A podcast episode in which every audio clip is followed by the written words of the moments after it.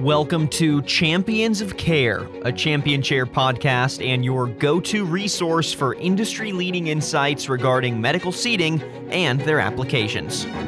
Welcome to the Champions of Care podcast. I'm your host, Shelby Skurhawk. Today, my guest is Brian Nyquist, Executive Director of the National Infusion Center Association. He's been a dedicated advocate to access for care for almost 20 years. Through NICA, Nyquist advocates for patient access to in office infusion and injectable medications among autoimmune and chronic disease communities. Brian, welcome. Thank you. Thanks for having me. So, on the podcast, I mean, we cover a, a wide swath of topics, but today we're tackling something very specific, and that's infusion care. So, Brian, can you give us a primer on infusion care for patients and how the National Infusion Center Association supports providers of infusion therapy? Yeah, absolutely. So, infusion therapy is the administration of medicine directly into the bloodstream, uh, typically over the course of you know, ranging from 30 minutes to several hours.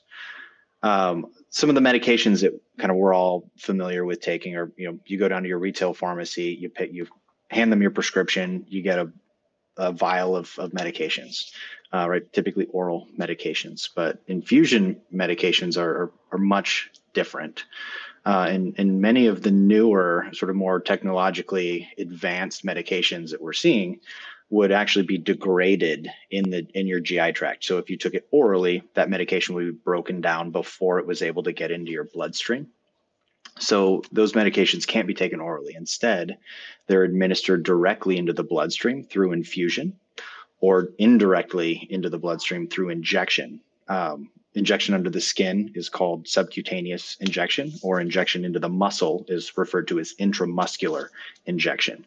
Um, either either route of administration, these medications are typically administered by a healthcare provider in a clinical setting. Um, so there are three settings in which patients can receive these provider administered medications: the hospital, the physician office, or the home the hospital is the most expensive care setting for these medications, and most of them actually can't be administered in the home for various reasons. The most well known type of infusion therapy that we're all likely familiar with is chemotherapy. But today's infusion and injectable medications have extended well beyond the cancer space and are actually being used to treat many additional complex chronic diseases like autoimmune diseases, in addition to rare diseases and diseases that were historically difficult or even impossible to treat with those conventional oral medications that we're all familiar with. So these infusion medications are, are really changing the way that we manage some of the nation's sickest and most vulnerable patients that are living with some of the most complicated and challenging disease to manage. Um, and the goal is obviously to to improve these patients' quality of life and reduce the physical, emotional, and economic burdens of many devastating diseases that they're living with. And these types of medications, uh, in in many cases, have been the first sort of treatment option that's been able to do that and effectively manage disease in, in some of these patients. So NICA was formed to support patients' access to these medications and support the non-hospital infusion providers that treat them so that these patients can access medications in a more economically responsible alternative to hospital care settings. So our mission, our mission is technically to improve patients' access to provider administered medications through advocacy, education, and resource development.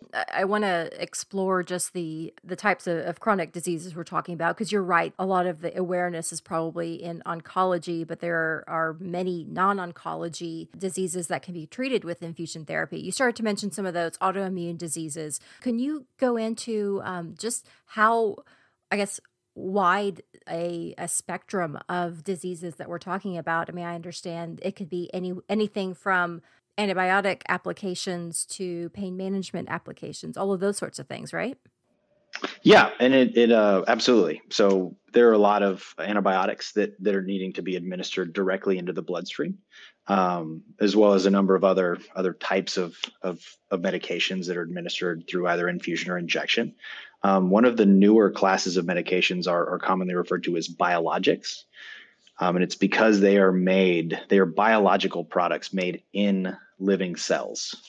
Um, so they're very expensive to manufacture. They're very complicated to manufacture, um, and and so based on the the the molecule size and complexity for these medications.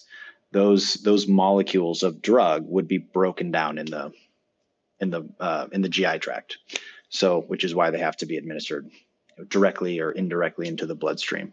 Um, but I think a lot of a lot of folks, although they may not be familiar with infusion or biologics, um, I think a lot of people have heard of some of these autoimmune diseases that are being effectively managed with some of these medications, like rheumatoid arthritis, inflammatory bowel disease, uh, like Crohn's disease or ulcerative colitis, multiple sclerosis, lupus, uh, psoriasis, psoriatic arthritis. Um, so a lot of the the diseases that people may have heard about but aren't really really intimately familiar with uh, are, are among some of those more challenging diseases to manage. Um, and in many cases, patients that are prescribed these types of infusion drugs, it's because those conventional treatment options, like those oral medications, just haven't worked in managing their disease progression and you know improving quality of life. So, Brian, the uh, world of infusion care uh, can be a, a complex area to uh, to enter into because there's not a whole lot of understanding about it. And so I'm curious how you came to NICA and how your background helped you better understand the challenges that infusion therapy faces. Yeah, so so 20 years ago, I had no idea what the what medical benefit was, right? Um, so in the insurance kind of in our health insurance plan design, you've got services that are primarily covered across two benefits. You've got your pharmacy benefit, which covers, you know, all the, the retail kind of prescription drugs that, that we're all familiar with. And then you've got the medical benefit, which covers, you know, your outpatient services. You go to see a physician or, you know, a specialist. Those services are covered under the medical benefit. But what most people don't realize is there are a category of medications that are covered under that medical benefit because those medications, like infusion drugs or injectable drugs, are administered in that clinical setting incident to that physician visit. Once I started with NICA, I kind of start digging in and really understanding the landscape. That that was something that kind of wasn't apparent to me before, but I started understanding. Um, and so that was the entire world that I was starting to live in when I when I came to NICA. Um, I would say, but before I uh, I came over to NICA. I was familiar with the the concept of these therapeutic biologic medicines. I was in, in, I was doing some genetics research uh, while I was in undergrad over 15 years ago, um, kind of researching how we could manipulate the the genome of other organisms to to make different things. Right, medications being being one of them. And then uh, immediately prior to joining NICA, I was the policy analyst for the Texas House Committee on Public Health in the Texas legislature when the this biosimilar substitution bill came through. So unlike for conventional drugs, we have generics, right, which are identical, you know, therapeutically equivalent alternatives to that brand name drug. Well, that concept doesn't actually translate to these biologic medicines. Um, it's it's impossible, technologically impossible to create an identical copy of these medications. The closest that we can really get is a drug that's biosimilar. And so there was a legislation that came through that kind of established all sorts of parameters in terms of you know, when it was appropriate to switch patients to, to different medications, et cetera. But throughout the course of working on that legislation, um, I'd, I'd really started to understand the benefit design, the challenges that patients are starting to encounter these drugs are some of the most expensive drugs that we have. Um, coverage is is not great, and, um, and so that was kind of really my first first glimpse into that. As I began visiting various infusion centers and meeting different patients, I, I, quickly noticed a, a significant disparity in terms of standards of care as well as practice across these different facilities. And similarly, as I started working through, you know, the access challenges and barriers to care that patients were were experiencing, I began to notice notice trends. Uh, and then as I began assembling a, a, panel of industry experts to sort of work on some of these issues, we began uh, developing and compiling best practices to try and sort of reduce some of those disparities in terms of quality of care, standards of practice, et cetera. Uh, and then as legislators and rulemakers uh, were introducing ill-informed reform strategies that would be quite disruptive to access to care, I started noticing disconnects between you know the the kind of strategy that they're taking to to reform this this landscape and what the implications would be. Um, And then as you know, I began developing relationships with with hundred of infusion centers and hearing from thousands of patients, I noticed common themes uh, and began to really start to understand what those challenges are, what those barriers to care are, what are the most critical threats to the sustainability of these non-hospital care settings, and what ref- responsible reform would actually look like.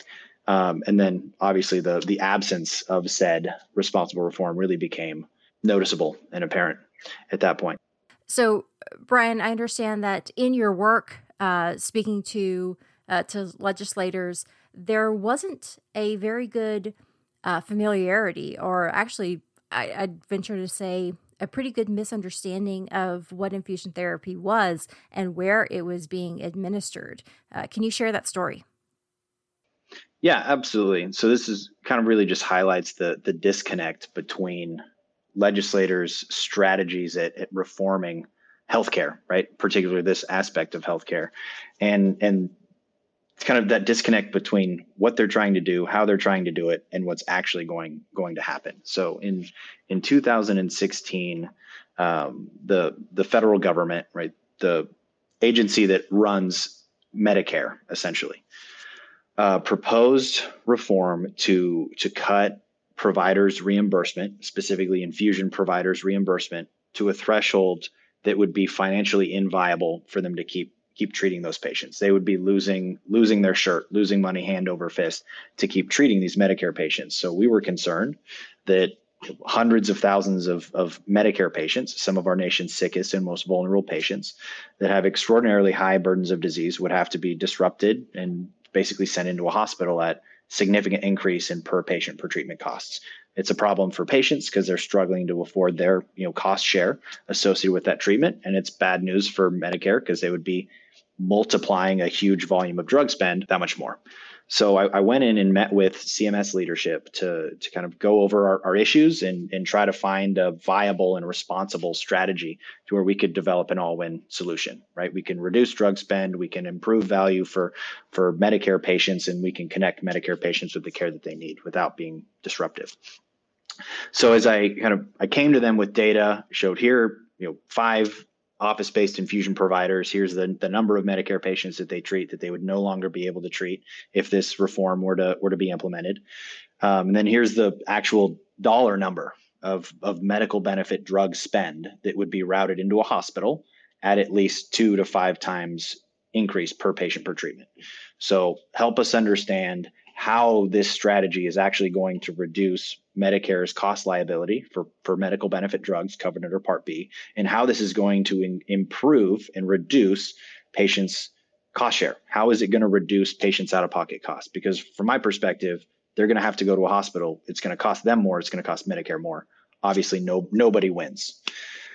So um, as I'm kind of running through my data, trying to help them understand what what the implications of this change would be, they interrupted me and said, wait a minute, time out.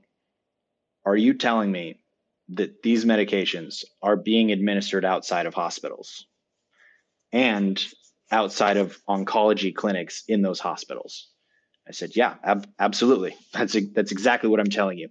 Actually, there's a significant proportion of of that medical benefit drug spend that's actually going outside of hospitals. But you're what you're doing will send a huge majority, if not all of that, into hospitals.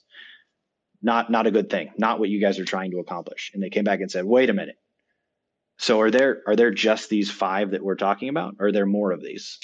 And I had to then inform them that actually there are thousands of them, um, right? Which is critically important because they represent the lowest cost care setting for many of these drugs as you know, these these people are very expensive to manage. They have extraordinarily high burdens of disease, physical, emotional, as well as economic, and it is absolutely critical that they effectively manage their disease, which would reduce other medical service consumption. So I know it seems counterintuitive, but by actually spending you know, two dollars on medication today, you'll you'll save ten dollars in healthcare tomorrow. That was probably quite a, an eye opener for them because the fact that they didn't realize that this was that these infusion therapy centers really existed it sounded like. It was yeah to say it was an eye opener is is a little bit of of an understatement. It was concerning. It was it was shocking and and disconcerting.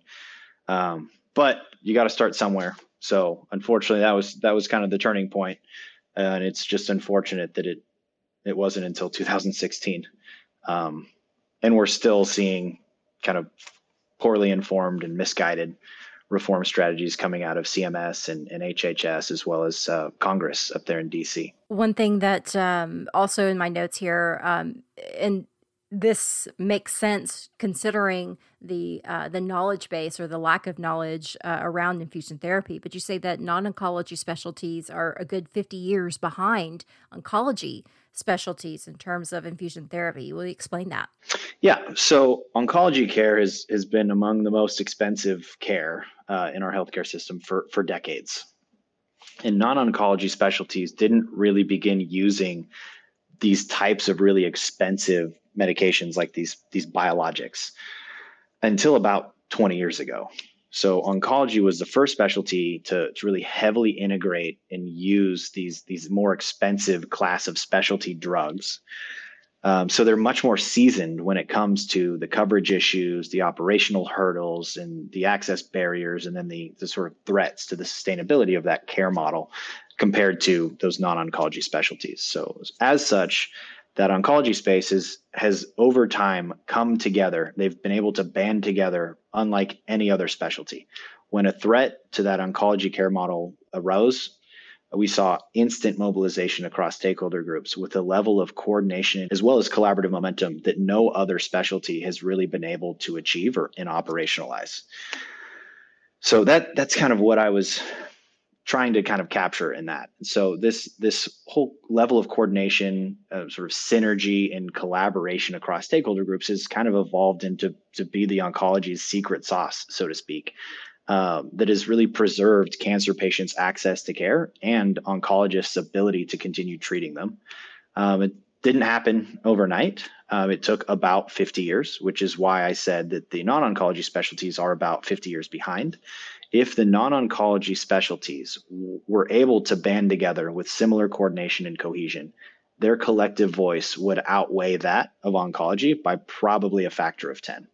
There are just so many more patients in the autoimmune disease space and the rare disease communities, uh, and then providers across those different specialties that when when combined together are just so much more numerous than than the oncology space. But they've just been historically really unorganized, and there hasn't been um, really a lot of collaboration across those specialties. When most of these access issues and these operational threats and these barriers to care that patients are experiencing are not specialty related, they're not specialty specific, they're infusion specific, they're really medical benefit drug access specific. And so that doesn't doesn't really fall to just one specialty. If it affects you know a, rheum, an, a rheumatoid arthritis patient, it's likely going to affect a Crohn's disease patient and a multiple sclerosis patient and a lupus patient, uh, as well as a cancer patient. So that's that's kind of the the unfortunate reality of of the situation from a coordination, cohesion, and sort of collaboration perspective. And it's something that NICA is trying to work on. It's one of the reasons we were formed is to try and, and span across those non-oncology specialties to defragment those efforts and try and you know build the coordination, the cohesion, and drive collaborative momentum to to overcome these shared challenges and threats. Well, speaking of that, then I mean, how do we bring this subject more to the forefront, and I guess promote a better understanding of the the benefits and um, the challenges that infusion preparations outside of a hospital setting face? Yeah, it's it's a million dollar question. But step one, do the podcast. Uh, check. No, but in all seriousness, right. though, uh, we do have a lot of work to do to educate legislators, regulators, uh, insurers, as well as the general public. Most people just really don't understand what infusion patients are going through. They don't understand the disease management journey these patients have endured. They don't understand the value that effective disease management has brought to the lives of millions. And they don't understand the challenges that providers are facing in providing care for these patients. And so they're really seeing a struggle uh, in these among these decision makers, legislators, regulators, et cetera, to see past the dollars, to see past the dollar signs that are being spent on these medications. So they're um, they've actually been really blind to the long-term cost savings associated with reducing healthcare consumption.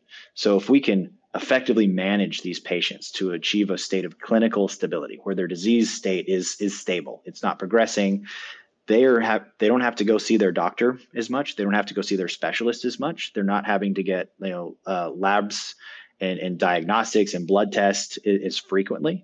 And they're avoiding having to go to the emergency room in the case that their disease flares and it, becomes a medical emergency. They're not having to get uh, as much hospital care either. So like that that whole aspect of this kind of care coordination care management kind of continuum is is really lost on the majority of sort of basically anybody who hasn't been in this delivery channel anybody who who doesn't have an autoimmune disease or doesn't know somebody that's been kind of going through this type of care um, most people just don't understand how difficult it is how challenging it is right the they don't understand that having access to that right drug at the right time in the most economically responsible setting can be the difference between being disabled and being able to work. Uh, you know, retaining the function of your hands, being able to play with your kids. A lot of the things that, that the general population, the general public can kind of take for granted are things that these patients are struggling with every every day.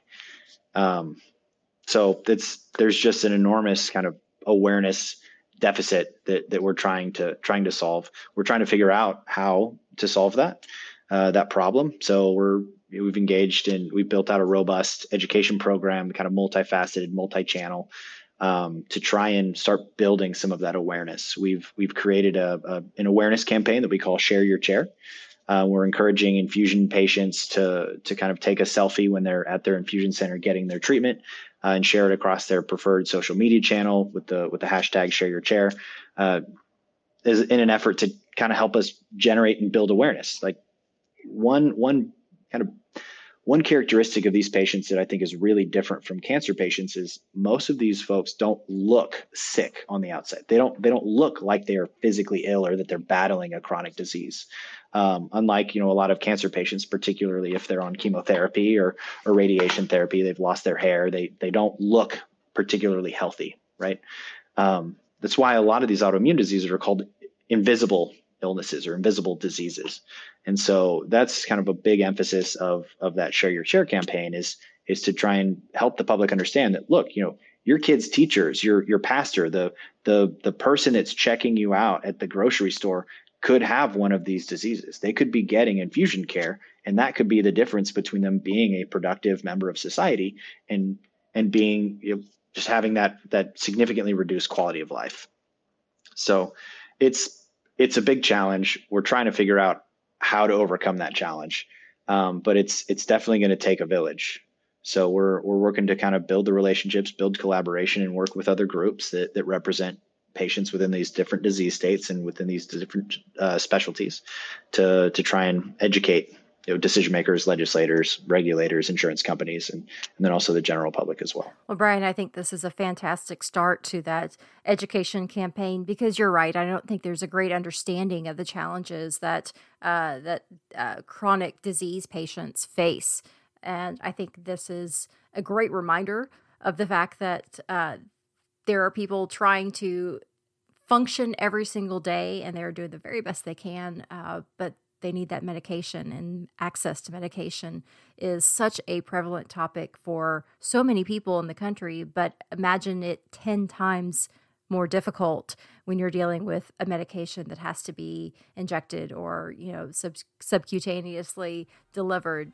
Those challenges can seem unsurmountable and so the work that NICA is doing is is uh, uh, noble and I'm excited to see what topics we cover in future podcasts. So, Brian, thank you so much for joining me. Thank you so much. Really appreciate the opportunity. And that does it for this episode of Champions of Care podcast. Until next time, I'm Shelby Skerhawk.